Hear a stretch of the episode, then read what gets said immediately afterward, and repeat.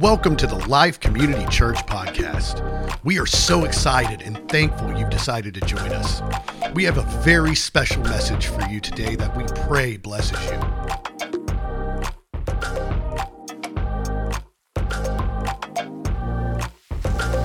Good morning. I feel like I've been up here before. Everybody doing all right? just allergies, just allergies. Well, yeah, those allergies, they got, I think they've gotten me a little bit this morning. Lets, lets me have a Larry Tershuta voice. Yeah. Not quite. I'm, I'm working, I'm trying. I'm trying. Get down there a little lower. Can't do it. Okay. So we're, we're in this series, Finding Your Purpose, and we're, this is the seventh week uh, of Finding Your Purpose, and hope you've found it by now. Uh, if you haven't, we still have uh, this was this is the last week, maybe, because I don't know if I'm going to get through with this one today. I've got a lot of stuff, and I got a long way to go and a short time to get there. Uh, which I think is a song from uh, what is it? Smokey and the Bandit, Bandit, which I don't know why there wasn't beer in Texarkana. It's does the, the whole movie does the premise of the movie doesn't make any sense. But you know, uh, anyway, uh, it's been none of y'all know what that is. That's a long time ago, right? Okay. So I want to talk uh, today about finding your purpose, and I want to talk about stewardship. And I want to talk about the stewardship, not of, you know, when, because when you say stewardship, everybody shuts off because they think, oh, he's going to talk about money, and I don't want to hear about money because money is, uh, uh, so when we think about stewardship, but stewardship is more than money, and we're not going to really talk about money at all. We're going to talk really about the stewardship of your life and what that means. How do we how do we steward what God has given us? And so Jesus tells this great parable in Matthew 25, verse 14. And uh, let, us pray. Let's just pray and ask the Lord to help us today. Uh, Lord, I pray that you'd help, help us, Lord, bring clarity in this. Uh, help us to understand what you mean in the story, how it speaks to us, uh, what you want us to learn and know. And Lord, challenge us with your word uh, because we want to leave changed and we know that what I say can't do it, but we know what you say can. So, Lord, we ask you in Jesus' name. We need your help. In Jesus' name, amen. Amen. If you're watching online, we're so glad that you're watching today. Thank you for joining us. Matthew chapter 25, verse 14, Jesus is telling a parable. And he says this again, it will be like a man, the kingdom of heaven. It's the, you know, the preface of this. The kingdom of heaven is like a man going on a journey who called his servants and entrusted his property to them. To one, he gave five talents of money, to another, two talents, to another, to another one talent, each according to his ability. Then he went on his journey. The man who had received the five talents went out once at once and put his money to work and gained five more. And also the one who had the two talents gained two more. But the man who had incre- received the one talent went off, dug a hole in the ground, and hid the master's money. So, this story, Jesus tells us, and as we look throughout Scripture, we can see that the reality of this is that Every one of us have been given talents. We have a blessing. And do you know what they are? Anybody know what your talents are? Sometimes we're afraid to, main to uh, recognize them because it's like it almost becomes a responsibility if I know. If I act ignorantly, then I'm not responsible. But we are responsible for the talents that we have, and God has given us those talents to invest. He wants us to, to use them. And, you know, the most important t- talent that you have is you've received this great gift. I don't know if you've recognized it, but you've received this great gift of life. It's a, it's, it's pretty, pretty good blessing to be alive and not dead, right? It's a good blessing.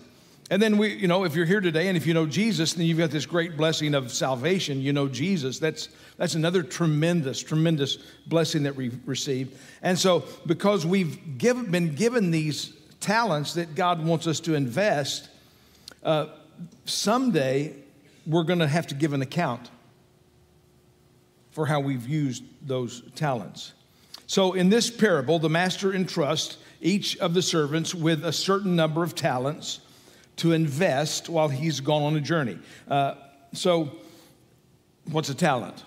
Well, to Jesus' original hearers, a talent uh, was a way to describe a large amount of money. So they have, they have a large amount of money, and uh, if you had one talent, you were well off. So if you had a talent, you were, you were well off. If you had more than one talent, you were, you were rich, you were wealthy. But, but this is more about money. Again, don't panic. You know, don't shut down yet. Uh, it's more than about money, it's, it's about stewarding.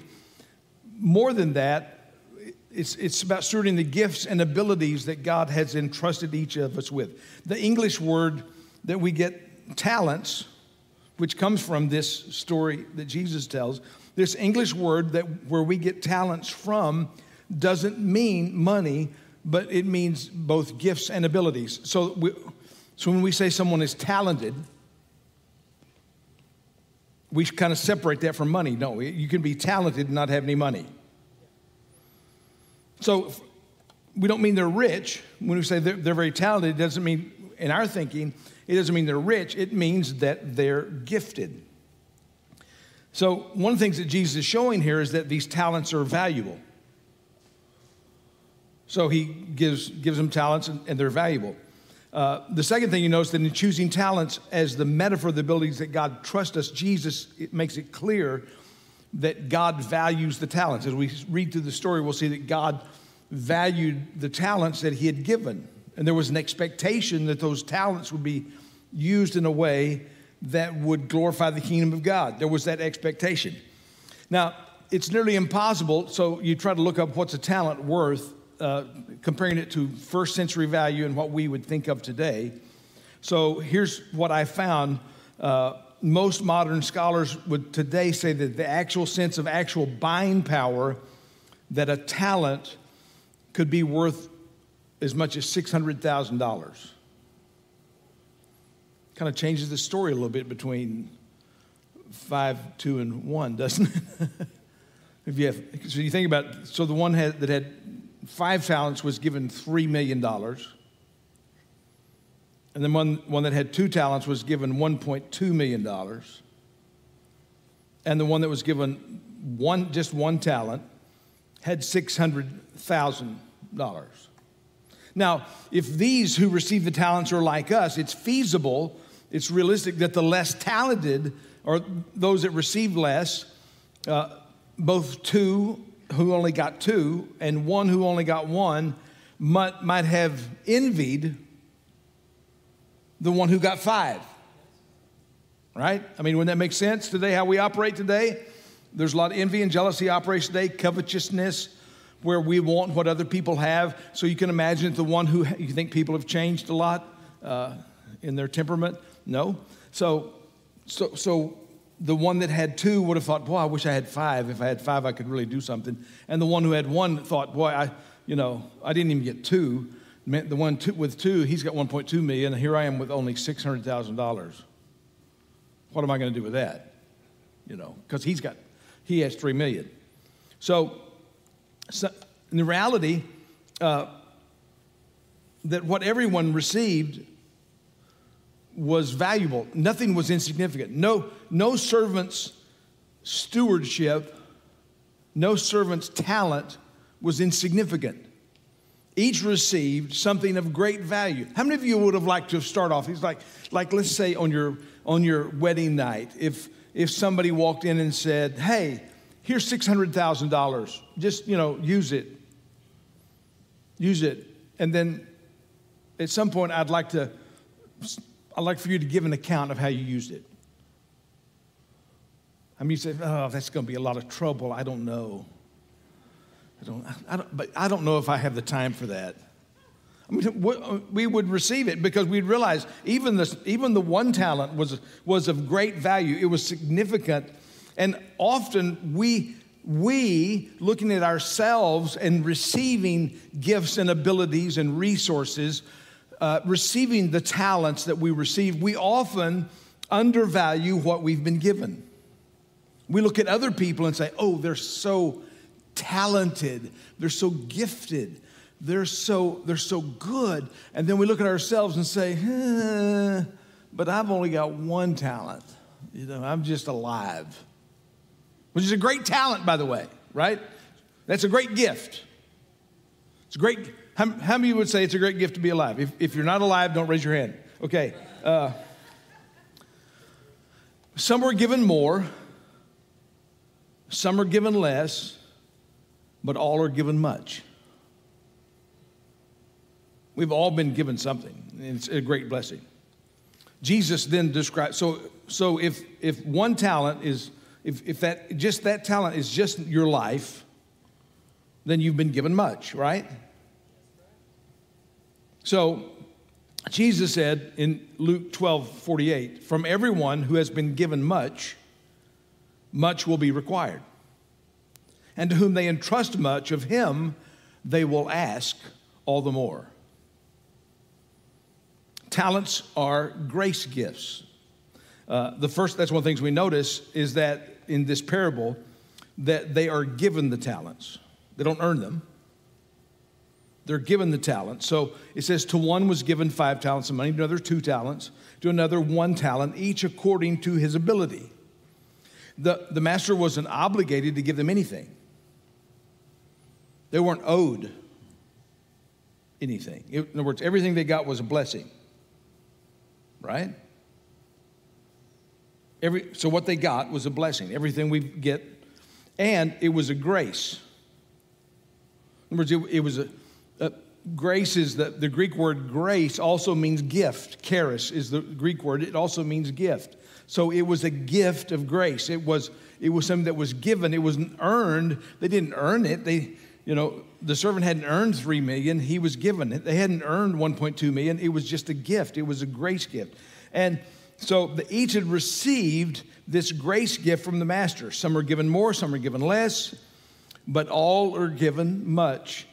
So there's no room for boasting or comparison. Because what's true about receiving the gospel is true about receiving gifts. In 1 Corinthians 4 7, Paul says this. He's talking about to the Corinthians because they're they're just struggling in a lot of areas. And he says, For who regards you as superior? What do you have that you did not receive?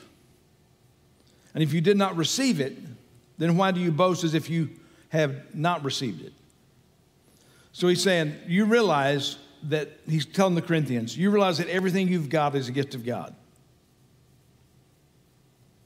Everything you've got, especially, and he's talking to them about their salvation. He said, Y'all are being so arrogant about this whole spiritual gifts thing about who's got this spiritual gift and who's got this spiritual gift and who's better than this person.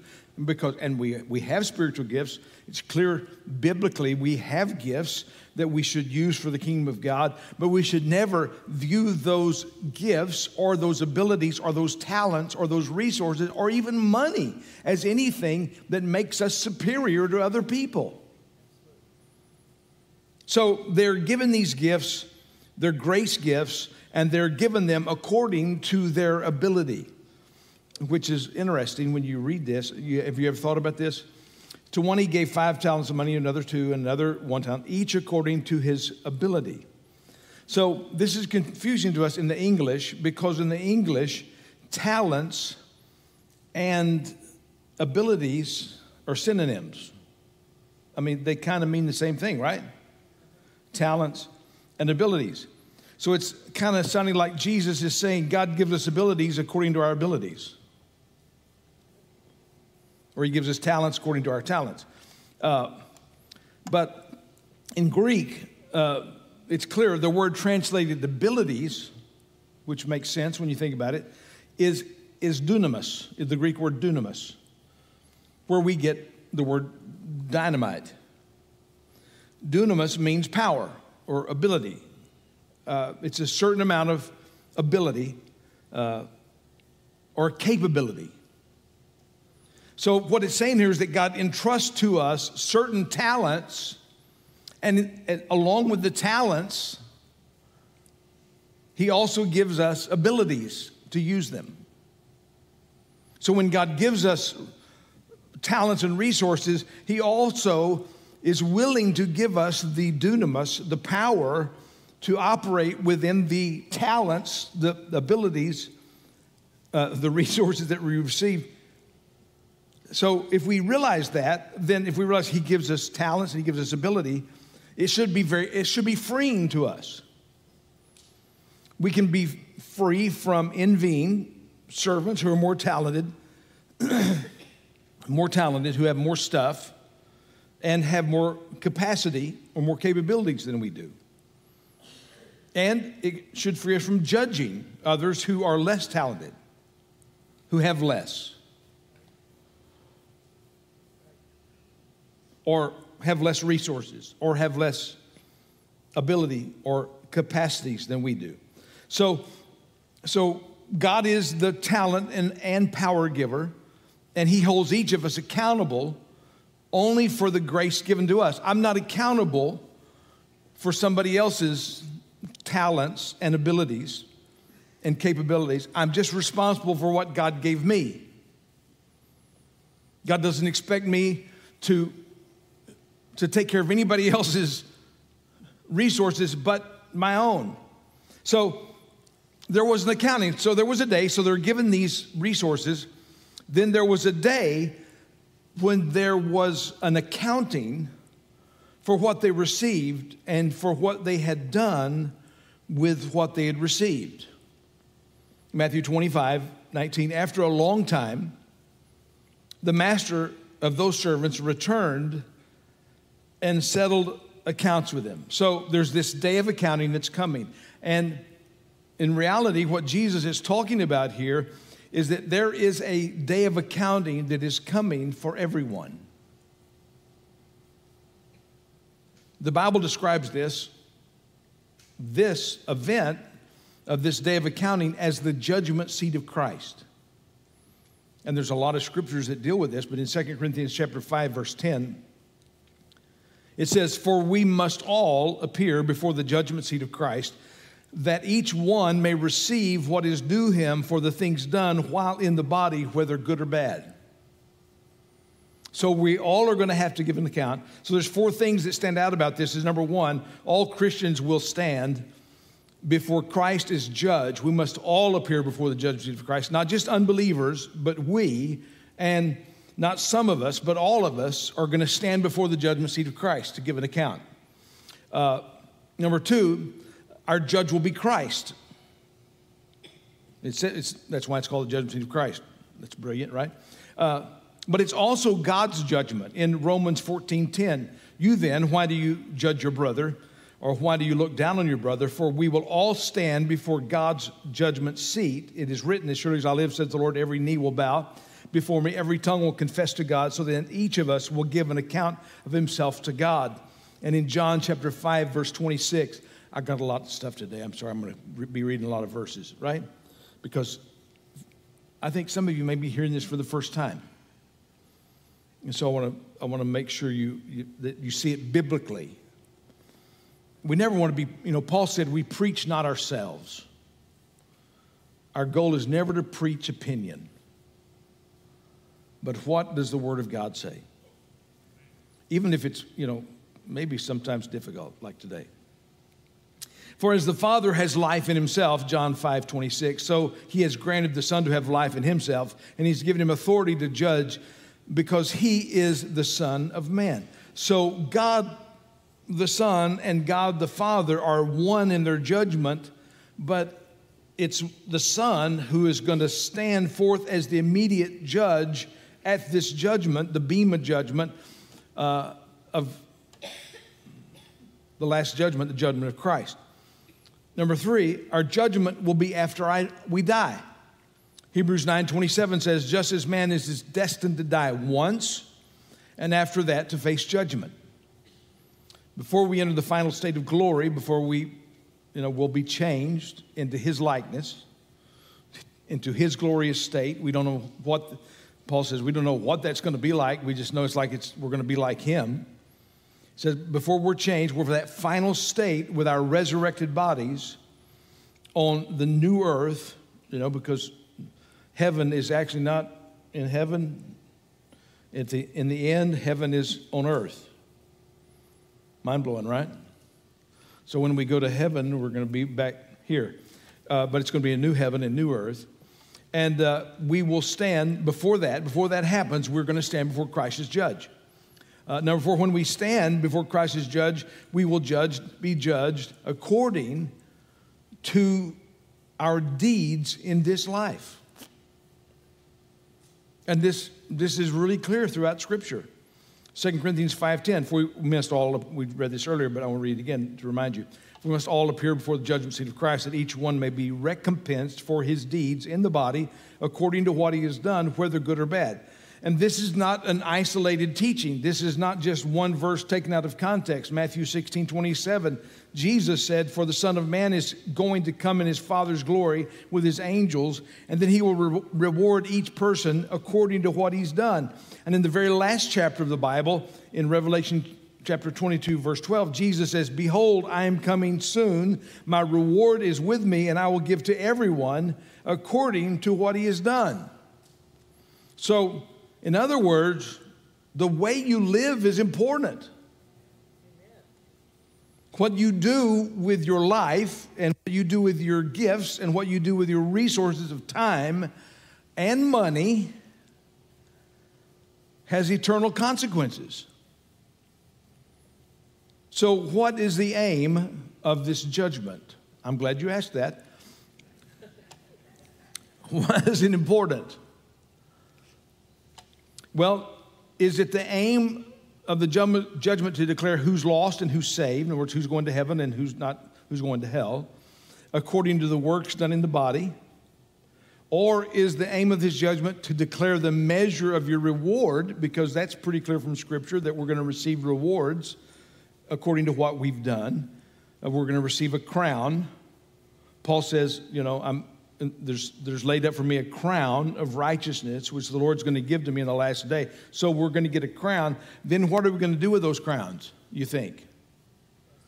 We're going to cast them at the feet of Jesus, who is the one who made it possible for us to get a crown.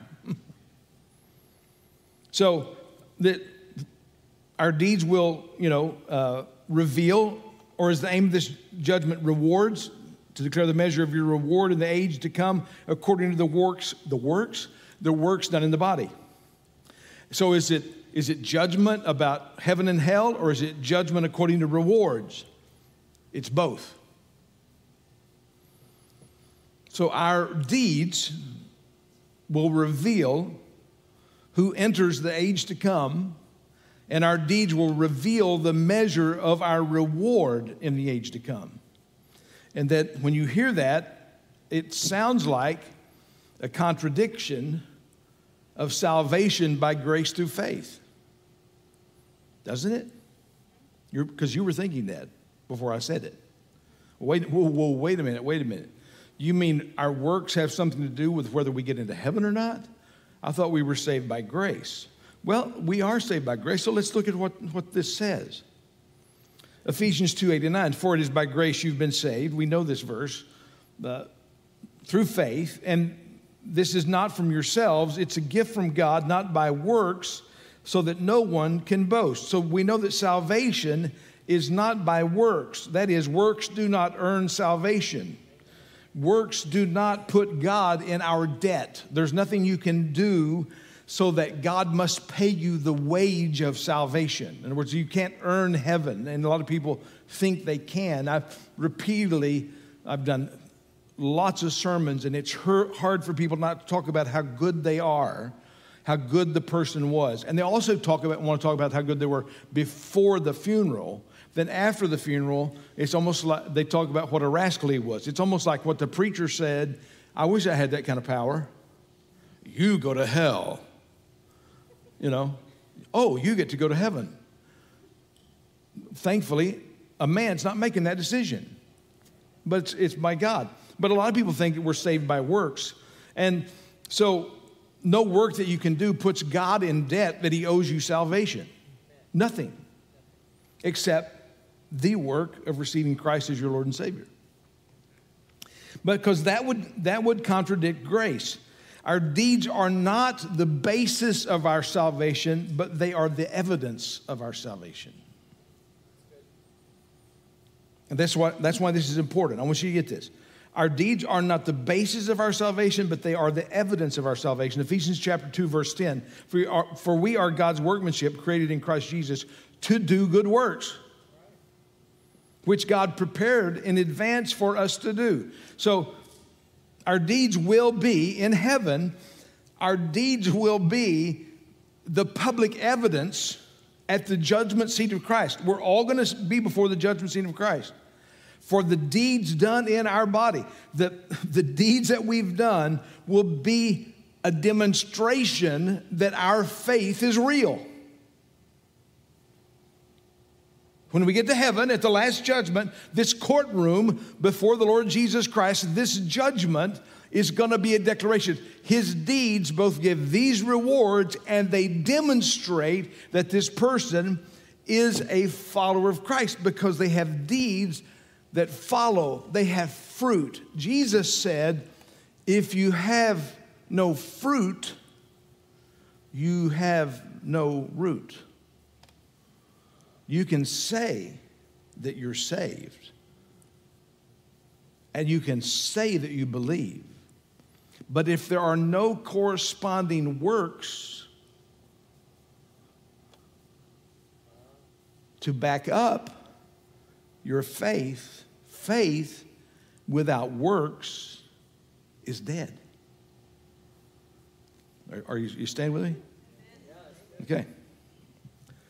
So our deeds will be the public evidence to demonstrate that our faith is real. Our deeds will be the public evidence brought forth to demonstrate the measure of our obedience. In other words, so why, why we get rewards.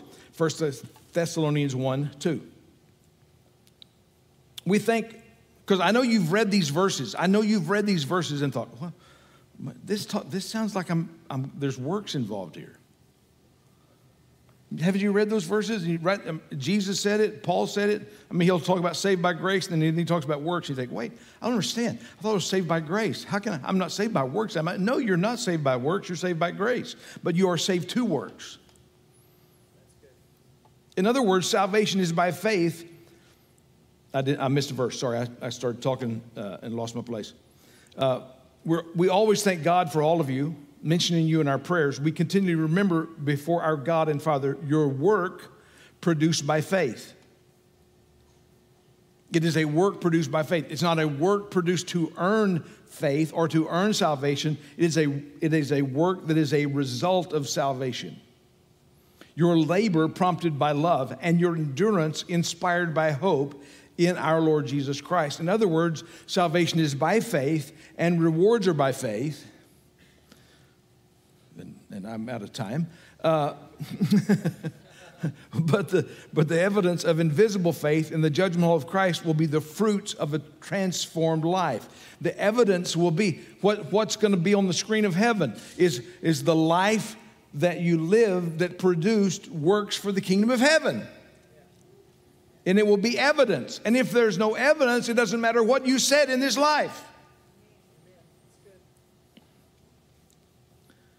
Our deeds are not the basis of our salvation, they are the evidence of our salvation. They are not foundation, they're demonstration. Salvation is owned by faith, but it is shown by deeds. So, ooh, lots more to go. Okay, I guess, I'll, okay. It's now an eight week series. Uh, so, so I'm just going to leave you hanging there. What does this mean? It, it means more next week. Stay tuned. Stay tuned for the exciting conclusion. In, con, conclusion, inclusion. Maybe I'll be able to talk. I haven't been able to talk for several weeks, but you know, hey, uh, are we going to heaven or hell? Well, we're going to heaven. And how do we get there? By grace but we received with our salvation a responsibility.